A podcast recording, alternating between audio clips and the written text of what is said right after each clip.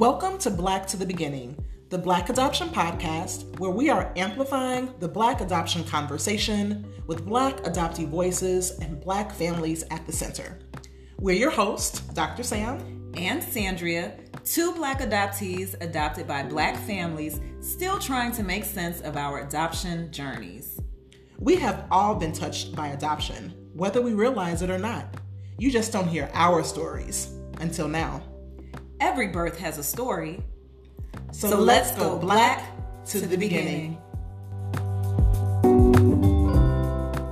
Welcome, Black to the Beginning, everybody. It is Black to the Beginning, the Black Adoption Podcast. I am Sandria. And I'm Dr. Sam. I've noticed that I sing my name. I I like it. I hope y'all like it too because I was wondering, do I need to sing my name too? right. Maybe look, right, three part harmony. We got uh-huh. we got you. So as you all have heard, there is another voice on the line, and we are so excited to be in conversation with tonight's guest. Not only because he is a phenomenal person doing great work in the adoption space and the adoptee space, but he has an amazing story. So he has a story that can make you laugh, that can make you cry, that can make you say, wow. And these are the types of stories that he helps other adoptees tell. He is the creator of Who Am I Really podcast, as well as the author of Who Am I Really, an adoptee memoir. Please welcome to the show, Damon Davis. Thank you so much. I appreciate you guys having me here. It's really great to be with you all. Thank you. Yes, no, it's awesome to to have a fellow podcaster. So you know the tables turn and you want to interview us. You oh, don't watch out. I might you know, all, all, of the mics are hot. So for sure. You know, your your story is so incredible. So I'll, I'll start by saying that I read your memoir. Mm-hmm. So I don't want to jump ahead of myself because mm-hmm. there are so many amazing nuggets that I'm sure our listeners probably don't know unless they've read the book, and I, and I hope that you all will read the book if you haven't already. But I want to lay some context before we get into your amazing search and reunion stories, plural. uh, because you have a lot of experience in search and reunion. So, yeah. so we're excited to share that. But let's set the scene. If you can just describe for us how you grew up with your parents, Willie and Veronica, and growing up in this very special city of Columbia, Maryland. Yeah, sure. So uh, I was born in 1972 and I was raised by my adoptive parents, Willie and Veronica, in Columbia, Maryland. And, you know, Columbia was a planned city. It was sort of mixture of different socioeconomic strata, mixture of uh, various ethnic and racial backgrounds. It was really intended to be an intentionally mixed area to show sort of what the world could be like uh, if we got over some of our differences. And it was a wonderful place to grow up. And and as an adoptee, you know, my mother was light skinned and my dad was darker skinned, both African American like myself, and I was in the middle. So we looked like we could be family. And this is one of the things that I often think about with adoptees is especially those who are either interracial themselves or in a transracial adoption. There are frequently sort of, you know, questions, thoughts, reminders, triggers as to the fact that you were adopted, you know. So had my parents been, say, one white, one black, both white, what have you, and I remained who I am, I think it would be much more of a trigger to feel adoption on a daily basis versus how I grew up, which was feeling pretty comfortable because we kind of looked like family. I mean, ironically, my birthday is October 14th. My mom's birthday was October 8th. My dad's birthday was October 17th. Like it mm-hmm. just all mm-hmm. fit together very nicely. And so I grew up feeling very comfortable and what we would call well adjusted in adoption. And I feel very fortunate for that because I know a lot of people don't live that reality.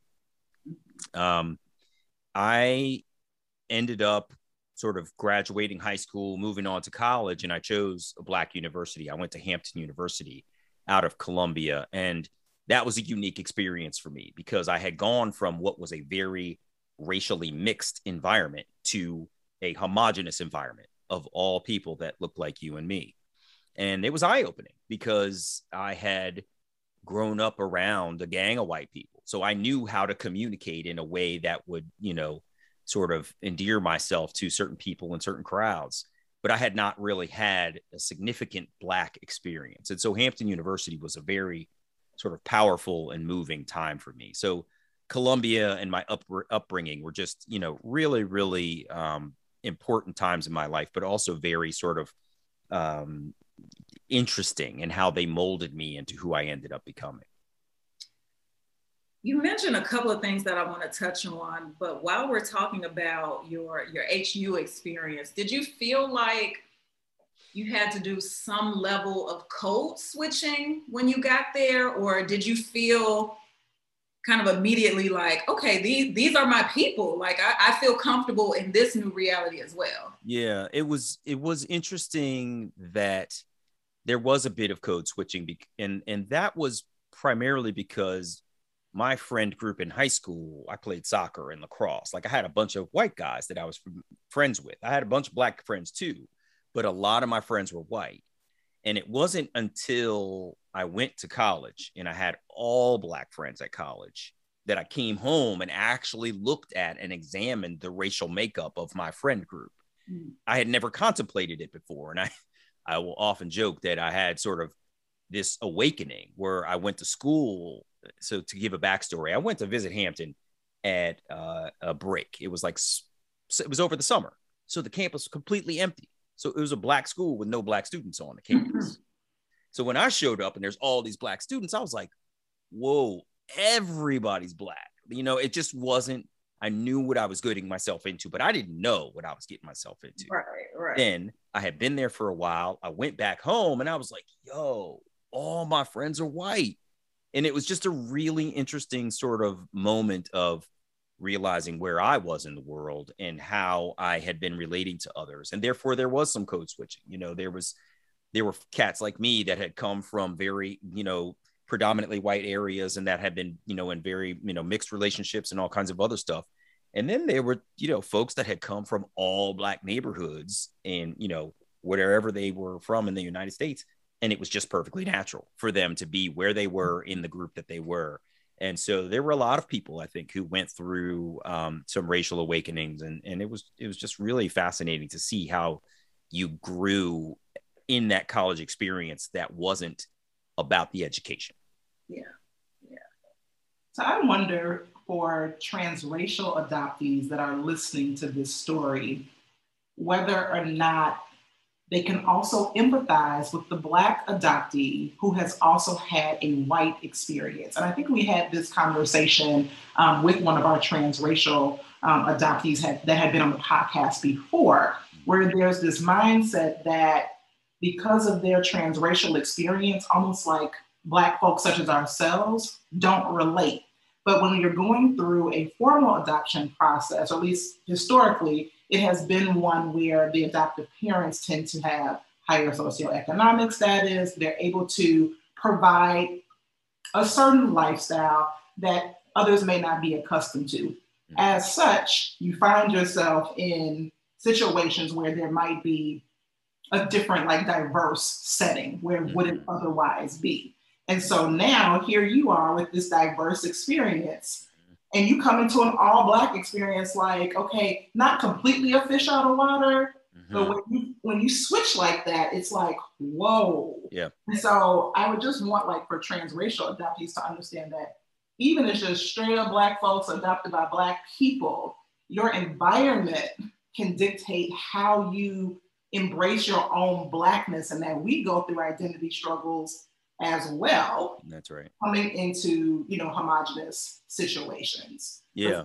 that, yeah. identity issues? Yeah, it's a it's a really good point, and I had not thought about that from that angle before. But you're absolutely correct that we all have our various angles through which we discover or struggle with or identify with our racial identity. And for, as you've said, the transracial adoptee starts almost from day one or whenever the adoption sort of happens. You're now in an environment that doesn't look like you with your parents right? And so you know the picture on the wall is going to show the family together and you will be the person of a different color. And and it's often thought that you know it's better to have multiple you know sort of in inter uh, transracial adoptees in the same space. You've got you know perhaps i'm just going to name sort of scenarios that i've seen before white parents with an asian adoptee a black adoptee and you know you name some other culture or heritage. And it's thought that because the people are all different then nobody's different. But the mm-hmm. truth is we're all individuals. And we tend to identify with people who look like us, feel like us, you know, do some similar things, have similar interests. And so if everybody's different in some scenarios, everybody is different and it doesn't feel it still doesn't feel as welcoming perhaps as it was intended to be. Yeah. And something that I think this touches on, especially when you talk about the transracial adoptee, this uh, concept of mirroring. So a transracial adoptee won't necessarily have that mirroring, but I think in the cases of black adoptees adopted into black families or you know any adoptee adopted into a family of the same race there's a difference between the mirroring and matching so mm-hmm. like you're a child of the 70s i'm a child of the 80s and even in 1980 adoption agencies were still doing matching. So as, as an adoptive parent, you could look through a book or be presented with babies who look like they could blend into your family. So the way that you're kind of this in the middle mix between your mom and your dad, matching was a thing. But I think something that sometimes gets lost in the conversation is that matching and mirroring aren't necessarily the same thing. So, yes, I was raised with Black parents, Black cousins, Black family, Black neighborhoods, all of that.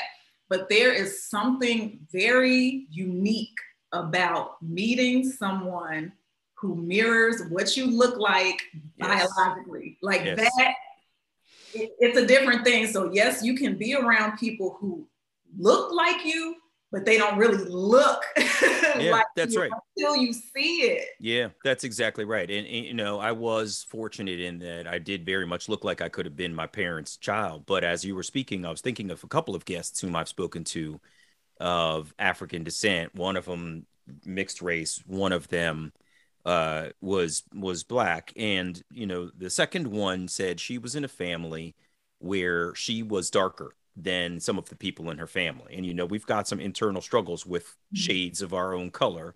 And so, folks, in, in, you know, it goes with the texture of your hair, the color of your skin, all of this within the black community, you know, sort of a little bit of race bias against against one another. And as an adoptee, she did say that she felt like there was a bias against her mm-hmm. because of her own skin color, even though she was in a black family and that it was perceived that she was jealous of her adopted mother because her adopted mother was lighter or what have you. There, the, the gentleman who I alluded to, the first adoptee was uh, an interracially born man. His mother was white, his father was black, his biologicals. And uh, he grew up in a far north Canadian lumber town. And he's you know, sort of describes himself as this giant guy. He's like six foot two, this, you know, interracial black guy in a lumber town. And you can imagine a lumber town and up there is full of, you know, a lot of sort of First Nation and white people. So he was very much out of place. And this goes to the mirroring that you were talking about, that when he ended up seeing his mother and his, his birth mother and his biological father, he was able to then identify components of himself and that's one of the things that i think adoptees struggle a lot with is what part of me do i get from you biological person? And if you don't know them yet like how are we related here? Like my if i am you know a math guy and a science dude and my family are a bunch of athletes we don't mirror right? If i'm super tall and they're relatively short we don't mirror there's a lot of different traits that you could name that make it so that a person is reminded how much different they are. If I'm an extrovert and my parents are super quiet and not really into sort of hanging out and being social, we're very different. We don't mirror. And that can be incredibly challenging for people to try to reconcile as they try to get along with their family. There's always this constant tension between how much we're not alike and how uncomfortable that feels to me as the adoptee. Yeah, and it sounds like in your situation, you were pretty comfortable. So even without that biological mirroring, you felt very in, engrafted into your family. 100%. Uh, yeah. And you mentioned like not feeling adopted. And I want to just kind of zone in on that word, like this feeling, um, like how you were able to have that very comfortable sense of identity how was adoption presented to you? How was it treated within your family? It's a really good question. And, you know, fortunately for me, I was told that I was adopted from a very young age. So I grew up with the knowledge.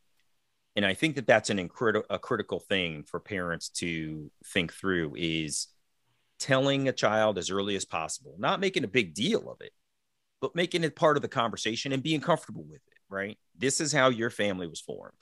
We're not going to hide it. We're not going to avoid it. We're not going to pretend that you came from me and all this other stuff. That's not, that doesn't work. And allowing the adoptee to grow up with the knowledge that there's adoption, but that they're loved. And one of the things that I give my parents high praise for was they were really affectionate folks. My mom, she just smothered me with hugs and really kissy and lots of praise. You know what I mean? You know, when I was screwing up, there wasn't any praise coming, but you know I'm saying? Like when it was appropriate and it was, you know, the good nights, the good mornings, the hugs, the, you know, be good when you go out.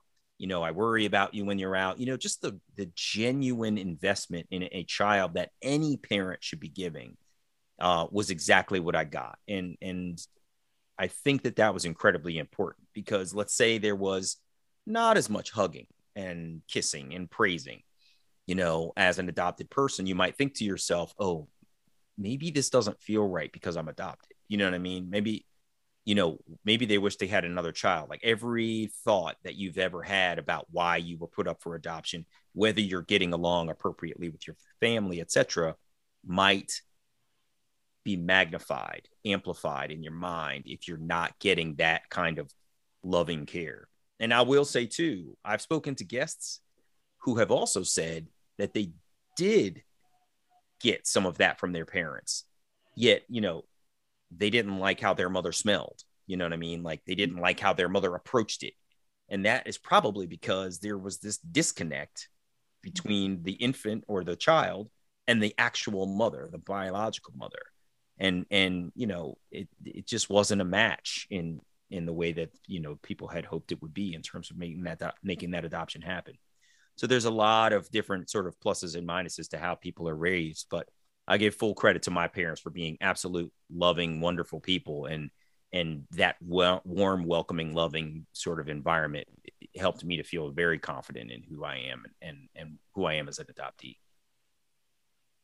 So earlier in the conversation, you made mention that you grew up in a well-adjusted family mm-hmm. Can you one speak to that? Like what does that mean right? Like outside of the love the hugs you know all of that that you just described right?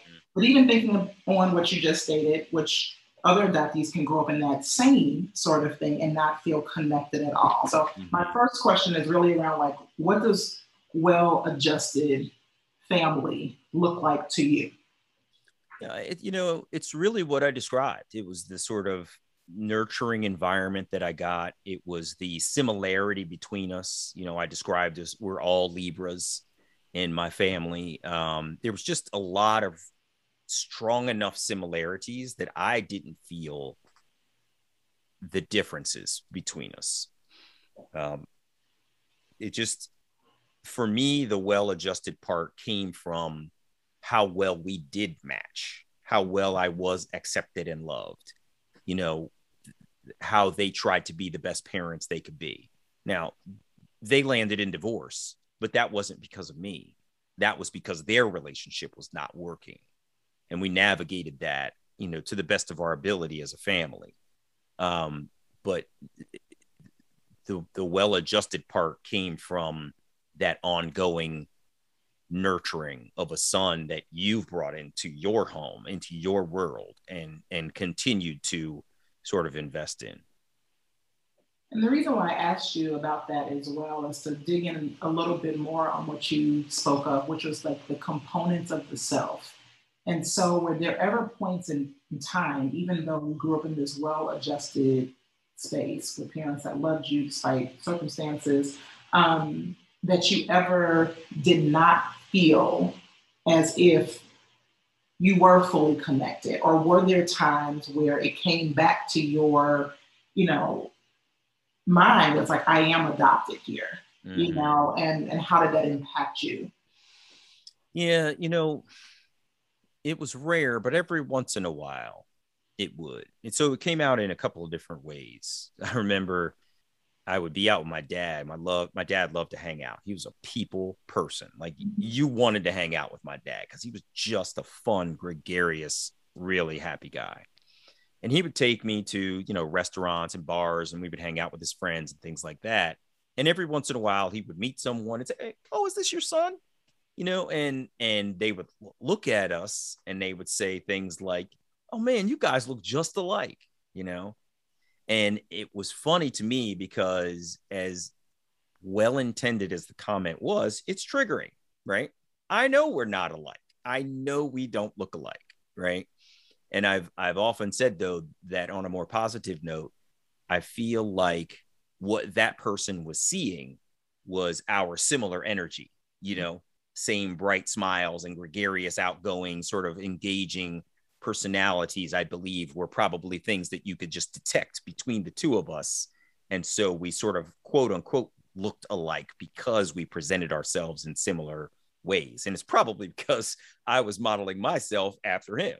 Mm-hmm. Um, but the other sort of not as positive way that it would come out, I remember very distinctly my, my mother, we had an argument one day and, and it haunts me that I even went down this road, but she said something about our family and I, I can't remember what she said, but it was related to being adopted. And I spat back, well, maybe you shouldn't have and it was like the most awful thing I could have said. I, I mean, it when I say it again, it just you know you, you can't reel your words back, and I wish I could, but it was just awful. And but but it but that means that it was there, right? That in a moment of anger, irritation, whatever, I pulled this out of my back pocket, which means it was there to be pulled, and and that I think is is also a challenge. Is, is to go back to your well-adjusted thing you can only be so well adjusted. If you're willing to reach in your back pocket and pull this thing out, it's there, you know? Listen, you just spoke a whole word with that. If you can pull something out, that means it was there to be pulled. Like yeah. that in itself is a sermon because a lot of times we'll think things are hidden or beneath the surface, but those things that bubble up that come out, they're they're there. You couldn't pull from it if it wasn't if it wasn't there. Yes. Oh my goodness. so I want to transition a little bit because it sounds like as far as a, a, search and reunion for for your birth family, that wasn't really on your radar. Like you were very comfortable and content with your family. You were an only child, you had loving parents, all of these amazing experiences as a child and young adult. So it, it sounds like you weren't really interested in going down that path. Was that the case? Absolutely. I was not interested at all. You know, people would ask me when I, I was very open about mid, admitting that I was adopted, and people would say, Well, do you ever want to find your quote unquote real parents? Eh, because they didn't have the language right. to to ask the question in a sensitive way. And I would always say no, because I got two parents. I don't need two more. You know what I'm saying? Like there's there wasn't any reason for me to seek out other people. But transitionally what happened for me were three things. One, the birth of my son, Seth, was hugely impactful. And when I spoke with my social worker later about this, she said that women tend to look earlier, search, initiate a search earlier. And men tend to initiate a search after they've had a child. And and I've theorized that women can think about having children earlier, you know, because you can produce life. Mm-hmm. And so just the natural, like, why is this happening to my body? Oh, because your body's preparing for child rearing. That is, that is the conversation that you could have as early as, you know, eight, you know, nine, 10, 11, 12 and on. And so your thoughts of motherhood and then wait, if I could be a mother, then where is my mother as an adopted woman, right? And then men, it's just let's be honest, we're not usually as sensitive and thoughtful as, no. as women are. so it's probable that we don't really like it doesn't hit us until it truly hits us in the form of an infant. So my son's birth was massively impactful. And I, I can remember, you know, when I was home with him, I was unemployed at the time. I was lucky to be home with him and, and really creating a bond. And I'm hovering over this little dude, just looking at him. And he's kicking and waving his hands and all this stuff. And, and I just started crying. I was like, yo, this is the first blood relative I have ever known in my entire life. And we made this dude together. It was just mind blowing. Mm-hmm. The other two things that happened were my father in law was in town. He had a relative in Baltimore, Maryland, about 30 minutes from from here. And we went to visit this elderly woman. She opens the door. She's dragging an oxygen tank behind her. Like she's clearly in the autumn of her life. And she sits down and she pulls out boxes of artifacts, you know, photos and letters. And, you know, she can tell you all of this family history like a griot. And she would, and she would relate it, you know, my wife's name's Michelle. Michelle, when you were in college here, your father was over here doing this but your uncle was over there doing that. Like she knew it all. And I'm looking at this woman going, wow, there's somebody in my biological family who knows all these stories. And I don't know who she is. And if she dies before I get to her, all these stories are gone. I'm looking at all of these artifacts spread out on the table. And I said, if anybody else sat here at this table and spread this stuff out the same exact way, they could never replicate the stories that she just did. So that was a very sort of resonant moment for me. And then the third thing that happened was I started to lose my adopted mother to mental illness. She had been working for years and years and years, and she retired. And when she retired, unfortunately, I feel like her paranoid schizophrenia really sort of was able to come roaring forward. She didn't have the routinized day that she had previously when she would get up, get herself ready, go to work, perform professionally, and come home and take care of herself the whole thing was gone. And so, just unfortunately, um, I started to lose her in that way. And one of my dear friends, Kelly, said to me, You know, maybe you should start looking for your biological mother. You know, she could see that I was hurt by this loss of my own mom. And and I had to stop and really think hard. And I, I looked in the mirror one day and absolutely asked myself, are you trying to find this other woman for the right reason? Are you trying to find her because you want to know her or because you're trying to replace your adopted mother? And that was a critical thought process for me because I wanted to do it for the right reason. If I looked for one person to, to replace another, if they don't replace her, then it doesn't work out. But if I'm looking for her because I want to find her, know her, and understand sort of my own story and journey, that's different. And that will, going on that search will serve its proper purpose. If I'm going looking for one person to replace another, those relationships never work out. Mm-hmm. I saw Dr. Sam almost do like a like a praise jump when you were talking about that moment that you had with your son Seth and like being in the realization like wow this is my first time seeing a blood relative. Mm-hmm. Just the the how profound that is. I don't know if you want to speak to that because she she's experienced that moment. As soon as you said it, I was like, that is precisely how I felt. And for anyone listening that may be outside of the Black adoption experience, the adoptee experience, when you don't have these pieces to your puzzle to understanding your life, when you decide to create your own family and you look at this person, or even as a woman, like as your belly begins to grow and that person comes out and you're like, whoa. Yeah. This person belongs to me. They're their blood to me. And I've shared this previously, um, maybe in a different podcast or even in an interview. But there was a point, and Damon, let me know if this happened for you. But there was a point in time where my daughter looked completely like my husband. And when I tell you I was pissed, pissed, because I felt like I know what the Colemans look like. Mm-hmm. Samantha has no idea what she looks like in somebody else's face. Now, mind you, about five years later, she began to morph into me. Yeah, that's her mini me now. That's my little mini me now. but I feel like no one understood that, like, underneath them, like, oh, she looks just like your husband. I'm boiling. Mm-hmm.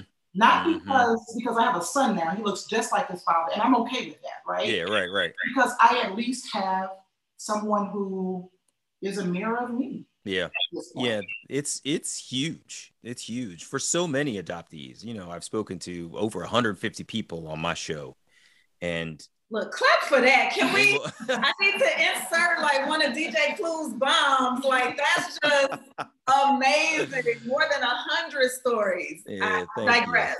no, I appreciate that. It's a it's a project of passion and a labor of love, and I just hope to keep doing it. But you know, a lot of the adoptees have told me that very thing that um, they they hope that the child that they bring into the world will look like them, and that it is impactful to see even a person, even if they don't look like them, just the fact that they know they were there, they made that child, is incredible, and uh, it can be hard for people to understand that because I think if we could just sidestep for a moment, one of the things that I think is really challenging for adoptees talking to lay folks, non adoptees, is they grew up in their family, right? They know what their brother looks like as compared to their dad. They know what their sister looks like as compared to themselves. They grew up with their parents. And so it's an, a completely alien concept to think that a child was born to at least one parent, sometimes two, and that child was taken from that family, lifted up, and inserted over here in a different family with different parents and different norms and different everything. And that's an alien concept to to place on someone who didn't grow up like that. Like your life is supposed to happen with your family. So to even imagine that a person has a life that didn't happen with their biological family, it's a really heavy lift for a non adoptee to get their mind around, right? So, all of that to say, they're not going to have the language to say, you know, oh, your your son looks just like you, or your son looks just like your father, your you know his father, and have the sensitivity to realize whether that can be triggering for you or not. Um, I'm fortunate with Seth in that depending on who he's standing next to is who he looks like. Right? so it's crazy. He's kind of light like my wife, but he's got my cheeks and you know, we have similar like silly personalities and you know, it's just it's just really funny to see that he is this chameleon between the two of us, which I think is great. You know, he uh, he he bonds us together in that way, which is really special. And y'all look like y'all have such a good time on Instagram. We cut up. I haven't posted anything in a while, but y'all y'all would really crack up if you saw some of the antics inside this house, man. I tell you. I love it. Something that you mentioned, and I think this will be important for other adoptees to really think about, almost like a paradigm shift. But when you think about search and reunion and origin stories. And a lot of times the narrative that's pushed forward is, oh, this adoptee wants to search because they want medical history or they just want to know the name of their birth parents or or get some little tidbit of information but i think what's so special and beautiful about your story and your journey is that you really saw this generational quilt that you are a part of and that you knew that you could investigate and, and really get those pieces of the quilt. So, this idea of a family griot and understanding that an origin story is actually generational. So, yes, there's an origin story from the time your adoptive parents bring you into that family. That's one type of origin story. There's the origin story of your birth parents, but then there's the stories behind their stories. Like you, you start to put these generational pieces together. And I think for me, I would just want other adoptees to start to think about that. And hopefully it, it doesn't bring sadness because I know sometimes it can be hard to even get one layer of, of an origin story, let alone trying to go back for generations and generations. But I wonder is, is the idea that it's worth it to at least try to, to go on that journey, which is kind of a courageous thing to do because you don't know how it's going to turn out. You don't know if you're going to find anything or when you're going to find anything. Sometimes it can take years. Um, but I think it's just something to be said about the beauty of finding yourself from a generational perspective, especially as Black people in this country. Yeah. Yeah. Um, let me say a couple things there. So, one, you're absolutely right. I I thought about sort of the family griot that I met on my father-in-law's side, and I wondered about the stories that were on my side. But there's also one of my guests. Is, guests, his name is Michael. He said uh, an adoptee story starts in chapter two, and the journey to try to reunite is taking you back to chapter one.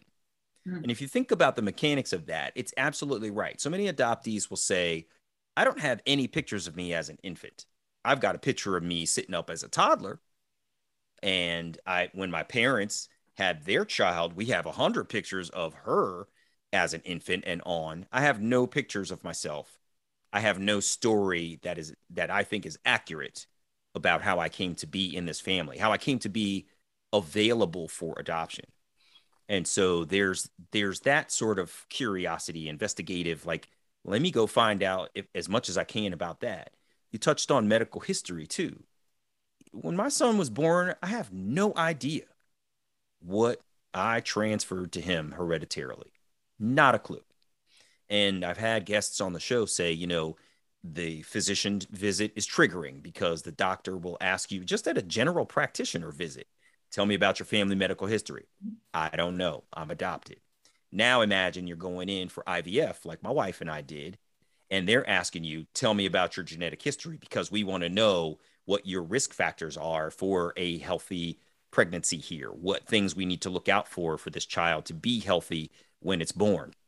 I don't know, right? That's incredibly challenging for a person to sit with that I don't know what's inside my body that I'm carrying that I am going to transfer to another child. I, had a guest on the show she said that she had inherited some, she had always struggled with her health and they couldn't figure out what the real problem was, nor how to, for lack of better words, cure it.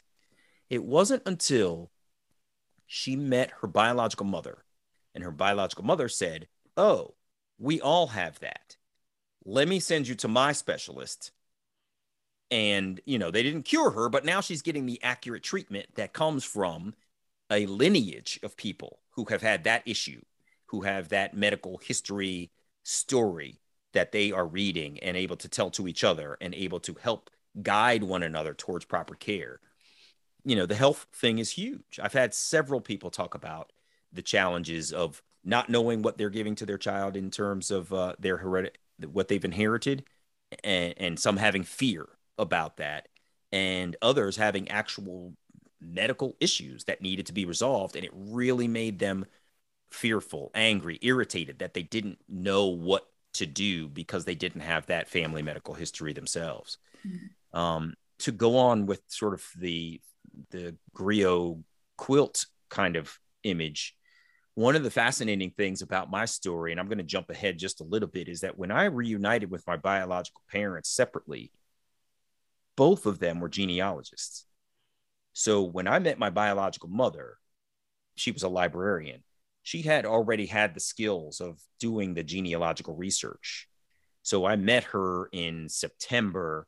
My birthday was October, and she brought me this big, huge bag that had this photo album in it. And it was a photo album of herself in her younger years, which was awesome because it was everything from, you know, this sweet young girl who had had her hair permed to this militant looking, you know, Afrocentric, you know, pointing her finger at the camera, like diva, you know, fighting for the pa- fight the power kind of thing, uh, to even a picture of herself pre- with her pregnant belly with me inside, you know, stuff that you never could have you know had had you not gone on this courageous reunion journey to try to find that person. But the reason i bring up the album and her genealogy is because she had researched her own history back to the days of slavery to the point where she found a, a document for one of our relatives that indicated that he was now a free man in the courts this is this is connecting me back to things that I was taught in grade school about slavery, right? I got it conceptually. And I can see that of, of African Americans around me, that many of us have come from distant and far lands to, you know, and have, you know, come up genera- generationally here in America. But for her to present me with a document that says, here's a transaction in our family that indicates that one of us was owned by somebody and was then released to be a free person. Like that's a that's a serious thing to to come into your own sort of consciousness about your own family's history. It was incredibly moving to see that. And then I'll say too, my biological father, believe it or not, was also a genealogist. And so he had all of this documentation too. What's fascinating is she didn't have any other son or daughter. She never had any other children. I was born via C section in the 70s. So she always had a scar on her body that indicated that I was out there in the world. So on your best day, you're getting in the shower, you still are going to be reminded that there is a child out there that you don't know. My biological father actually didn't know that I existed. And so he also, that we know of, didn't have any other children either. So I've got two genealogists who are my biological parents who are able to hand me an entire family history, an entire tree. You should have seen me on Ancestry DNA building out my family tree. I had all these names. I'm clicking and typing and putting in all. My tree blew up.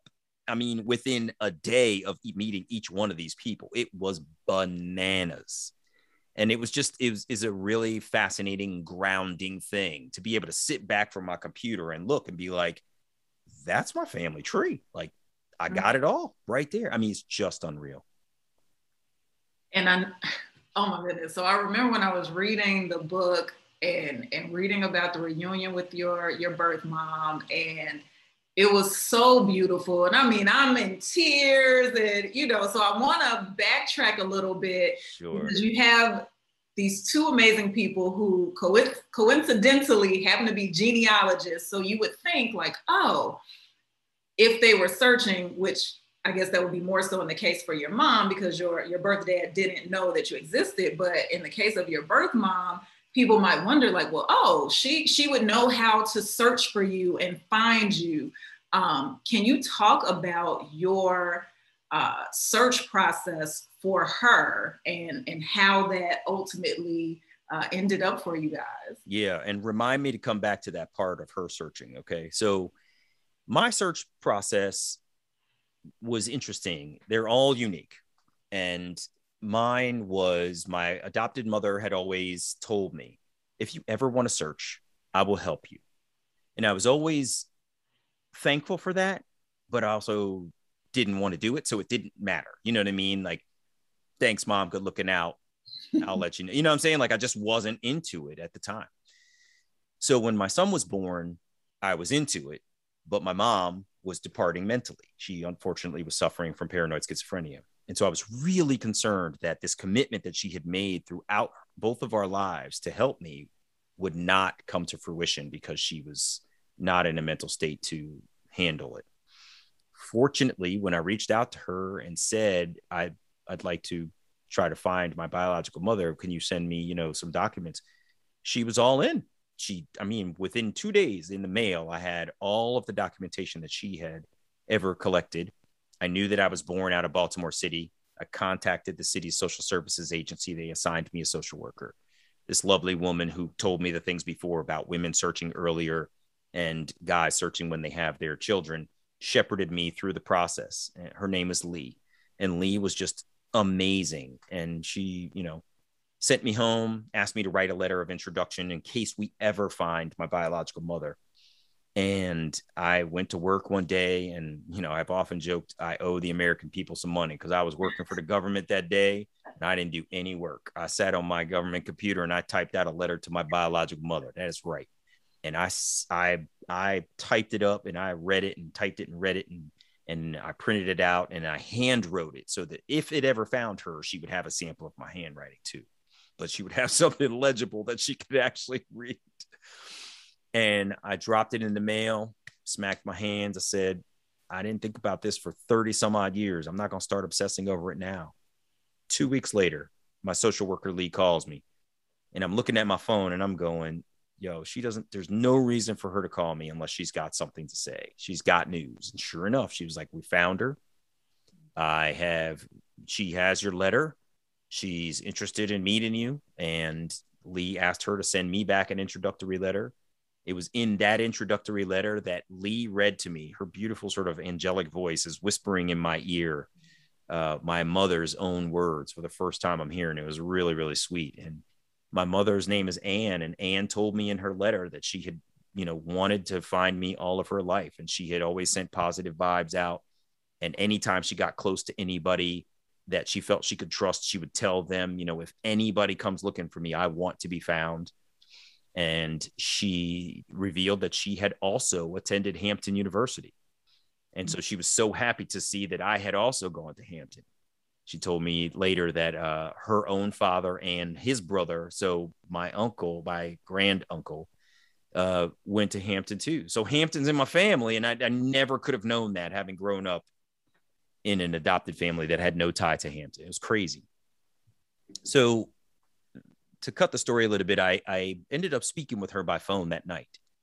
And we had just an instant rapport, just got along. It was so super easy. It was so cute. Her her voice shuddered and she was so emotional and she was, you know, kind of talking quietly. I could tell she was just in shock.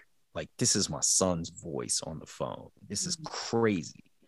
And coincidentally, the day after that phone conversation was her birthday in that phone conversation, I found out that she worked in downtown DC, where I also worked in downtown DC.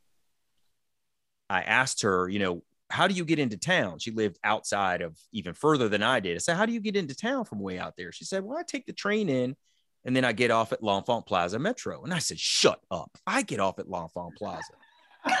and then I was like, oh shit, I just told this lady to shut up and I haven't even met her yet. I was like, oh, I was like, I'm sorry, I didn't mean that. But so we had a good laugh about that. But then I said, I'm going to find this woman tomorrow. Hers her birthday's tomorrow, and she's getting off at my metro stop, and she works like two blocks away. There's no way I'm not going to find this woman, and that's what I did. I hmm. I went to work, paid attention. Oddly, I was like I think hyper focused because I knew what I was going to be doing later. And uh, I got up at lunch, and I said I'll be back and I got in a cab and I went across and I and I I got out of the cab and I looked at the metro over there and I looked at her building right there and I kind of looked off in the distance as to I looked in the distance as to where my building was and I was like, yo, we are that close. All that time. Yo, it was unbelievable. And coincidentally though, not all that time. I took a job in the Obama administration. You know, my my, my wife I had hated my previous job. She said, Why don't we see if we can get you a job in the next administration? Hold tight. So she held us down for a while. I stayed home with my son. The job came through. And it was only a couple of months after I took that job at HHS in the Obama administration that I happened to be right next to my biological mother. Mm. So it wasn't all that time. It was right in that moment. Like the universe all came together. Damon is off. He's getting a new job. He's home bond- bonding with his son. When he starts his search, he's home because I have the time to sit down, fill out the forms, go through the process, da, da, da, da. and then I get the job. I'm now in place. That puts me two blocks away from her to to reunite with her. So I go into her building. It was the one of the FAA, Federal Aviation Administration buildings for the Department of Transportation. And the security guard lets me in, tells me, you know, just head over there to that elevator, go down, get off, turn left, go to the end of the hallway, and she's down there. But she had called Anne before putting me on the elevator to say, There's a Mr. Davis here to see you. And when the guard is getting off the phone, she goes, and she hangs up the phone. And I was like, Why did you gasp? And she said, Because she gasped. And I was like, oh, like this is the real moment. Anne knows I'm here now. And I have directions to go see her. So I go, I knew I was going to try to find her that day. So I, you know, put on a suit, had a tie. I was trying to look as sharp as possible. I'm on the elevator and it's got a reflective door, and I'm standing there like fixing myself. And I'm just like, I can't believe this is the moment. And I'm thinking, I'm going to, I'm going to make my way down that hallway and I'm going to go find this lady. And the door opens, bing and this woman standing there looking at me. And I was like, oh, my God, that's got to be her. She's looking at me like, oh my God, that's him. And I just dove on her, huge oh. hug, started crying. I mean, just I whispered in her ear, happy birthday. And we just, it was so oh, crazy. Like we are just undone. Uh, like for real it was so ah! crazy. It was so crazy. Cause I'm, you know, not only am I seeing this woman looking at me like, oh my God, that's him, but it's a woman with my face looking at me like, oh my God, that's him. It was unreal, unreal. We went out to lunch that day. We spent, you know, an hour and something together. I, I can't even tell you what we said. I have no idea what we talked about. I was just looking at this woman like, oh my God, my face, I look just like her.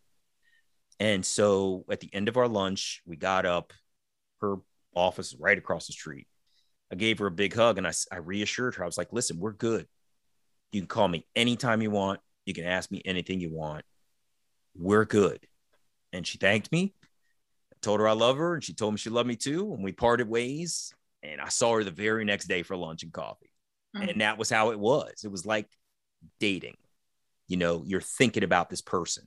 You wonder what they're doing. Are they thinking about you? I've got 55 questions I want to ask her. When can I see her again? You know what I'm saying? It was like falling in love, mm-hmm. but it's with my biological mother, whom I should have already had a connection to, bonded with, and loved. Do you see what I mean? Yeah.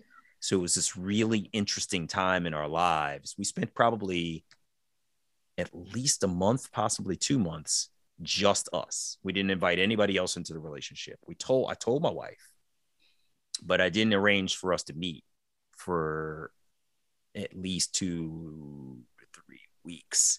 And then I think a month after, so it was weeks, not months. After that, I said to Anne, Are you ready to meet your grandson? And she said, Oh, yeah, I think I am. So I invited her over and I saw her park outside of my house and she's walking up the steps and I can see her talking to herself. She's getting herself psyched up and she's excited about the whole thing and she really wants to meet her grandson. And she comes to the door and I had told my son Seth, he must have been 3 when when we met. Uh, I said, "Come here, I want you to meet Grandma Ann." And he comes up behind me. You know, he's shy. He's hanging on my leg and he's peeking out from behind. And she opens the door and she sees him down there. She didn't even look at me. she looks down at him and he goes the other direction to try to hide. And she goes that direction so she can see him again. And these two are having a game like I'm not even there. And I was like, oh, this is going to be just fine. And she came in and she sat down and she read to him. And I'm looking at this multi generational moment of her and me and him. Mm. It was amazing. It was amazing. And it's funny. I don't know if you've had this experience talking to other adoptees. And I didn't know this before, but apparently looks can sometimes skip a generation and a person's child will look like their parents. Mm. And Grandma Ann and Seth look a lot alike. Wow. It's really crazy. Yeah, that was really powerful. So, so that's the story of meeting her.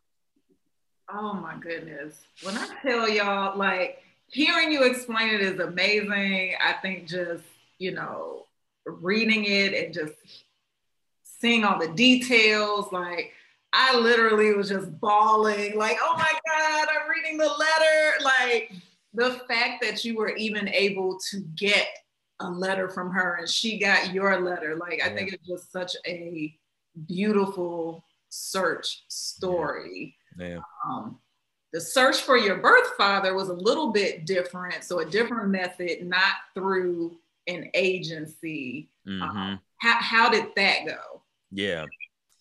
That was very different. Let me stay with with Anne for just a quick moment because I re- I just remembered what I wanted to tell you. You mentioned her not- being a librarian having the search capability to look for me. She told me after our reunion, she said, I always wanted to search. As a matter of fact, when I relinquished you into adoption, and I chose those words carefully, I didn't say gave you up because it sounds like an abandonment. And I'm trying to help as many people as possible get away from feelings of abandonment. Let me just stay there for a moment. A lot of people feel abandoned. And when I personally think of abandonment, I think of something that I've thrown away. I've left it on the side of the road. I've tossed it in the garbage. I've intentionally thrown it away. And I would say that the vast majority of a majority of birth mothers would say, I did not throw you away. I was coerced into relinquishing you. I did not feel that I could take care of you. And I chose to give you up with the hopes that you would have a better life but that those kinds of scenarios are not a throwaway. So I just want to spend a quick second on that because I want people to think hard about what they have abandoned in their life and realize that their birth mother did not do that to them in most cases.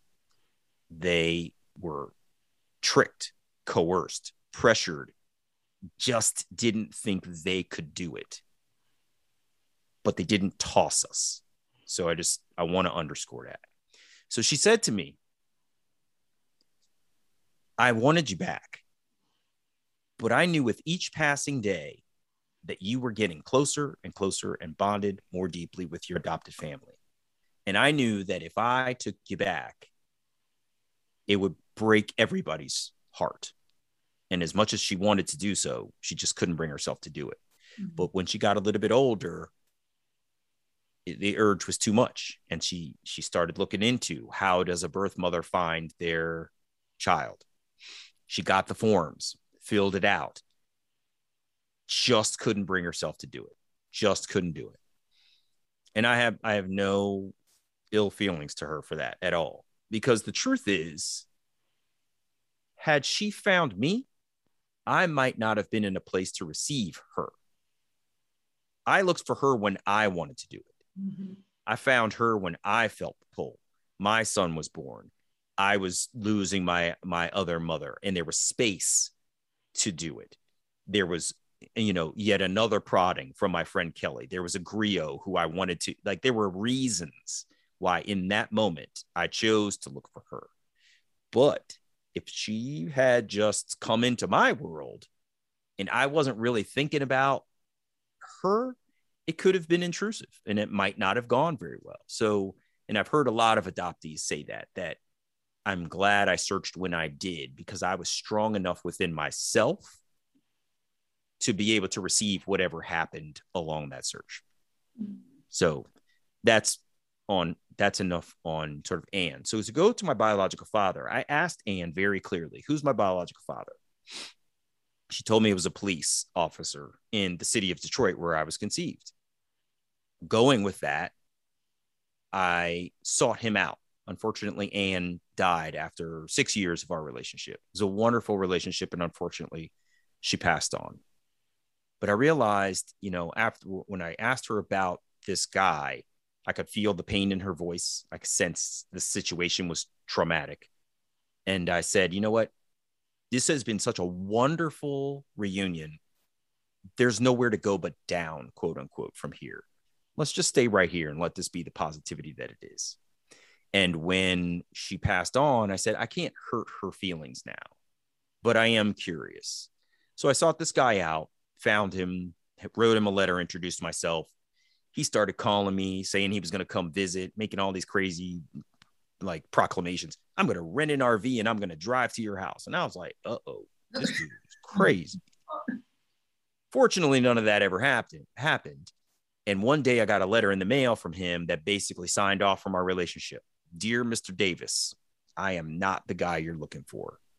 Mm-hmm. That was it. And I was like, what? Forgive me. I know how this works. And she said you were there. Right. I'm not sure how you know this is that you're not. But you know, as a former detective, I've often wondered, did he have somebody like catch my plastic spoon in the trash and do a DNA test and like, you know, match us up secretly or or not mm-hmm. match, whatever. So at any rate, I, I was sort of heartbroken. I'm like, well, man, I'm I'm never ever going to know who my biological father is. I can never figure out who else, you know, my mother might have been with. So I gave up. And what happened was my family started doing ancestry DNA because my mother-in-law is also adopted. So that meant we had sort of two disconnects of family history and it was a much larger lineage because my mother-in-law had my wife her daughter and another daughter in her second marriage. And so it was this interesting experiment of this adoptee has given birth to two daughters with two separate fathers. Mm-hmm. what does the dna look like on the tree with all of these you know sort of various people in the mix?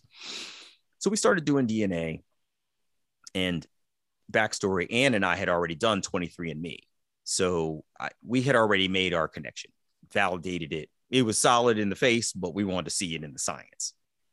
What ended up happening was we're on Ancestry DNA one night, and I'm looking through my family's results, and I'm seeing all these interesting, cool factoids. And I was like, yo, I, I didn't even look at my own DNA on Ancestry, the way they present the data and the information. So I started digging through and I'm looking at the lines that talk about your various connections to different people. And, you know, it goes you know your first level your second your third your fourth and it gets more and more distant as you go down.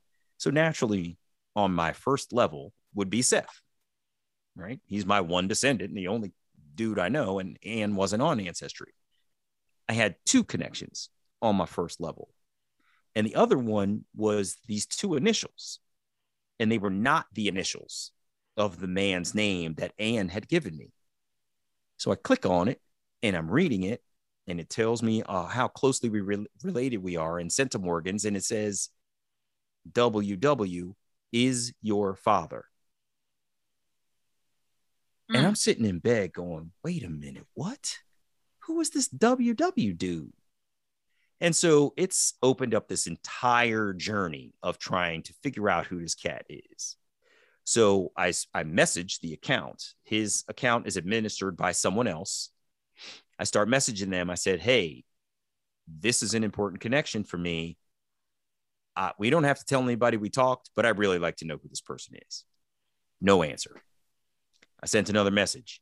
Listen, I'd really like to know more about this connection here. I know there are secrets out there, and I don't have to tell anybody that you and I spoke, but this is pretty important to me. I get a call back from a white woman in the South and she proceeds to tell me that her family had been doing DNA testing. And as they were doing so, their tree started to branch over into the African American community. So they started reaching out to try to know who these people are and build out the family tree to understand more of how far their tree went. Needless to say, they used to own slaves back in their family history in the South in Kentucky. So that is how their tree spread out was because of the classic violation that we all know happened on, you know, on slave plantations. So she tells me, I know your father. He's not a police officer in Detroit. As a matter of fact, I'm expecting to see him at a family reunion pretty soon. I'll talk to him about this. And unfortunately, he didn't go to the family reunion. She went, but and obviously did not see him. And when she returned, her um, father got sick, and so there was this long disconnect between me connecting with her, etc. But she ends up connecting us, and I get on the phone with him, and he's totally intrigued. Pause. I sent him an introductory letter before that phone call that basically said the same thing I said to Anne when I introduced myself to her except it was a little more formal. Like, I've got a story to tell to let you know how I got to this point. So, once you've heard this to the end, let me know if you'd like to chat. And sure enough, he said yes. And so we chatted on the phone. We had a pretty good connection from the beginning, too. He listened very int- attentively to what I was saying. And coincidentally, he lived in Las Vegas. And the next day after that first phone conversation, our family was flying to Los Angeles to go mm-hmm. visit my mother-in-law and in LA. So I told him, listen, we're leaving for LA tomorrow. I'm gonna be in your neighborhood. If you'd like to connect, why don't we figure it out? And so my family took a day trip to go to Las Vegas to meet Bill for the first time. And I've got this great picture that my wife took of him just standing up and giving me just a big, huge hug. This stranger has come out of nowhere that he didn't know existed. And he gave me a hug as if he hadn't, you know, we knew each other all our lives and he hadn't seen me in a year. You know what I mean? It was just really warm, heartfelt emotion that I truly appreciated. And like I said, he was a genealogist. So when we went back to his house, man, he just unloaded just family history, pictures of himself and ironically, I, he pulls out this picture of himself in the Air Force. And my adopted father was also in the Air Force. So it was funny because the third guy who was not the right dad, he was in the army. So it was like this weird, like, ah, he's in the army. He's not one of us. He, we're Air Force guys. You know what I mean? But when I saw this picture of him in the Air Force, it was an amazing resemblance to myself like more so than Anne. If I showed you this picture, you'd be like, yo, yeah, I see that. It's really crazy. So I walked out of there with just an extensive family history, pictures of a guy whom I didn't even think I would ever meet in my entire life. Yet here I am with a photo of him where I look exactly like him. It was just mm. amazing. And just one more thing on him. You know, he's driving us to the airport at the end of this day trip and he's he, there's this sort of moment of contemplation and he his thoughts come out verbally and he says man she must have been so alone i wish she could have told me and it was just a real poignant moment of sensitivity for someone else's plight and the choices that they made that he didn't know he was a part of it, it in juxtaposition with my experience with the other guy, it was just this welcome warmth and empathy for my biological mother who was no longer there to receive it. So I got it. It was just, it was really powerful. And it, it spoke volumes about him as a person that I found just really powerful and vulnerable and, and awesome. Your stories are just so amazing because I know that's not every adoptee's reunion experience, but when you hear it, you know, not just one reunion that went really, really well, but two reunions that have gone really beautifully well. Yeah. Um, it's like what what more could you ask for? I know. Um, and I think for me, when I hear your story, I just think about divine timing. you know, there were so many instances of divine timing with the birth of your son and, and the new job and and not searching at the time when she wanted to search. And I just feel like sometimes the universe, God, whomever can be so kind, you know, mm-hmm. like just very kind to align everything in that way. Yeah. Um, but conversely, as you've alluded to, everybody's story doesn't go that well. Mm-hmm. Mine is like I've considered myself to be on the far end of the scale of good reunions, good adoption and good reunion. I frequently talk about the adoption and reunion experience from the perspective of sort of good adoption, good adoptions and bad reunions, and bad adoptions and good reunions, and mm-hmm. every variation therein. You know, you start to throw in transracial, interracial, religious, you know, different geographic areas. You know, we've got people who are adopted from other countries who come to the United States and they are, you know, transracially adopted. So there's this intercontinental.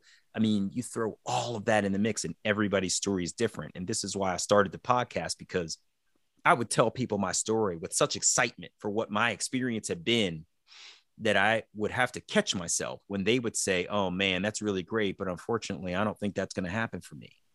And it was sobering to sit with them and hear before New York's records were opened. You know, I, I've been to the building where New York houses its birth records, and I can never go in that room and all that information in there about me is for me and I can't have it. Or I would hear people say, Oh, my adoption was awful. My mother was a narcissist and she should never have been a mother. I wouldn't even, if I was somebody, you know, consulting her, I never, I wouldn't have told her to get a dog, right? All of this stuff that made their adoption awful. And, and I've talked to people who have had these awful reunions and rejection and horrible things said and done to them. And it was through conversing with other adoptees that I realized we all have a story to tell and they're all so drastically different and they're not out there enough. And so at the time I started my podcast, I had been searching for adoptee related stories, but uh, anytime you put in adoption in a podcast app, you would get stuff about parents adopting children. So I saw Haley Radke's Adoptees On podcast, and I was like, all right, cool. That means this is legit. If one mm-hmm. person's out there doing what you thought of doing and they're going for it, you've got something. And so I decided I would go ahead and pursue the podcast. And I'm so grateful for everybody who's ever been a guest um, to have made the show what it is. And to everybody listening, you know, across the country and around the world, it's just so fulfilling to help other people have these moments of opening up to another adoptee in a way that they haven't before. Because they don't have the people in their lives who can truly empathize with the story they're telling mm-hmm. with the feelings they're feeling.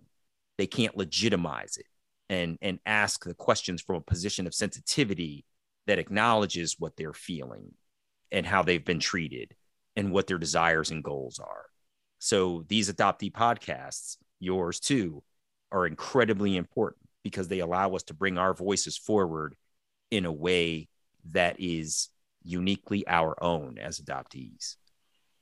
Thank you. And I think something that's even um, unique even for you, you're, you're kind of like a triple unicorn because you're you're an adoptee, but you're a male adoptee and you're a black male adoptee. Do you get a lot of feedback from other male adoptees and black male adoptees because it's it's a space where you just do not hear voices like yours enough. Yeah, it's true. And this is something that I've often advocated for. I'll I will during National Adoption Awareness Month, I have done male adoptee voices focused groups to try to bring some of the fellas out because as we acknowledged in the beginning we're not necessarily as open as emotive as mm-hmm. not as as deeply engaged in our own feelings. And and it's important for us to do so you know and and and men frequently need an avenue through which to do that. And so by sh- lifting up other guys to say here are three other dudes who are telling their story and we're laughing, joking, crying along the way together, I'm hopeful that I can inspire other men to share their stories. Um, you're right. There, there's a dearth of black males out here speaking, but there's a dearth of, of men in general. I analyzed my audience. I keep a spreadsheet of all my guests. 70 to 75% of them are women. Mm-hmm. so on, on par. Yeah. On par, sure. That's right. So I feel like a key word tonight is story. I, I, like that just kept coming out. And yeah. as I was listening to you, adoptees, we want to be in the place of being free and open to share our stories. But I just keep going back to what you were saying about like having stories from other people. Mm-hmm. So again, for anyone that's listening that has in some way been touched by the adoption experience, recognizing that an adoptee only has a portion of the story. And so if we ever come into contact with you and you have a piece of our story, please share it, you know, with us. We need those things in order to be able to piece together this, this blanket, um, if you will. And so when people deny us those little pieces of information, we don't even get our full story. And so I really appreciated what you stated about also with the search and reunion process for adoptees determining what's right for you and whether or not you're entering a search and reunion for the right reasons. And that takes a certain amount of self awareness because I, and I'm just thinking back on my own process. Like I took a long time right before digging into it, um, but I have no regrets, you know, about the amount of time. Like you have to do it when it feels good to you. So that way you can also be receptive to whatever the story is, mm-hmm. you know. So you have a magnificent story, and it's like, you know, as you stated, everyone's story isn't the same. Yeah. So if you're an adoptee and you have a, a circumstance that, you know, might be not the best, you know, you have to be prepared to hear, but it's still your story. That's right. There's no shame in it being a part of your story, mm-hmm. right? So I, I really appreciated that. And the other piece too that really resonates with me is how you waited with your relationship with Anne. Mm-hmm. And you didn't invite people in right away. And I think when we hear adoptee conversations about social reunion, like everybody wants you to be a part of this thing, and you know, you almost like immediately open yourself up. And yeah. I think what you stated about saying like, hey, let me take this thing a little bit slower was mm-hmm. super intentional. And again, really going back to, am I doing this for the right reasons? Is this the right time? Yeah. To do so.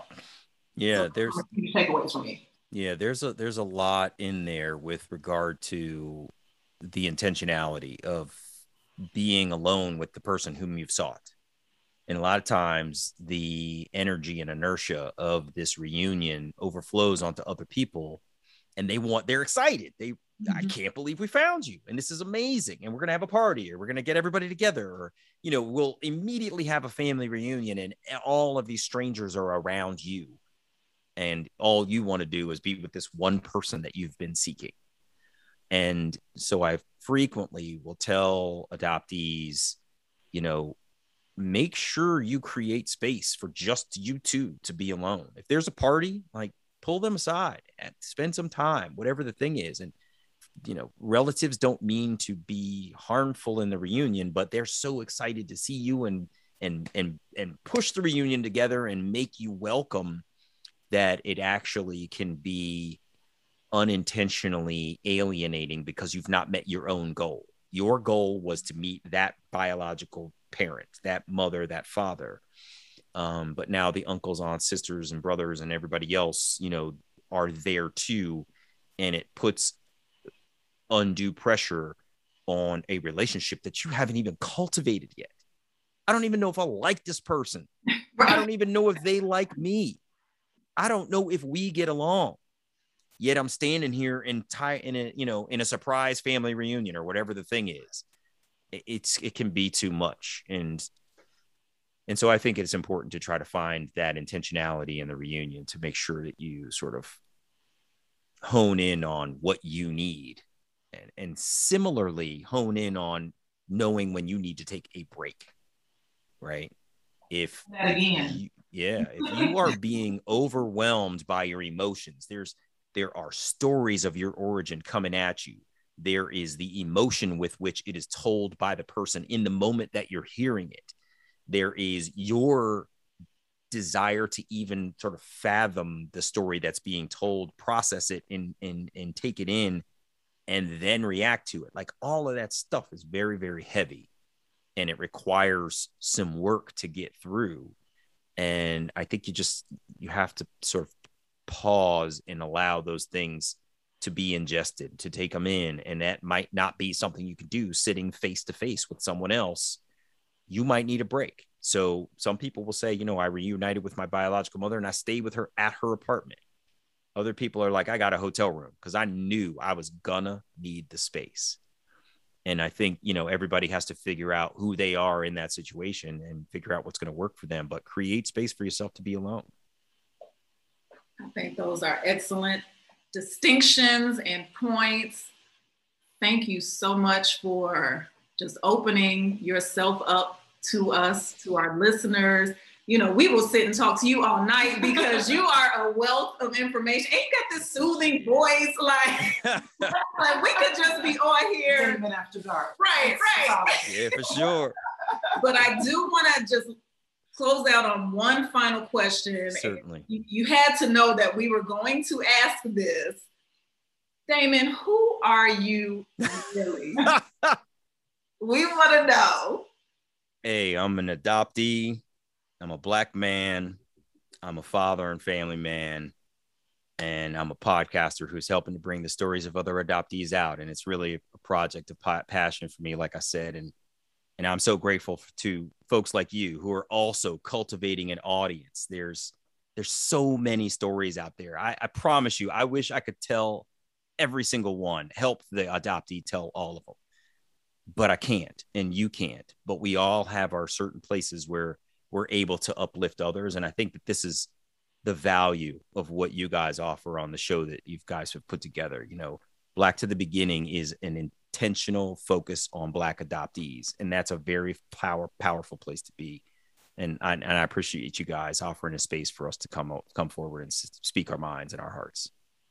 Thank, thank you. you. Thank you. We humbly receive that. It has been an honor and a pleasure speaking with you. You too Thank you all for listening. It has been another riveting episode of Black to the Beginning. We'll see y'all next time. Peace, y'all. Take care.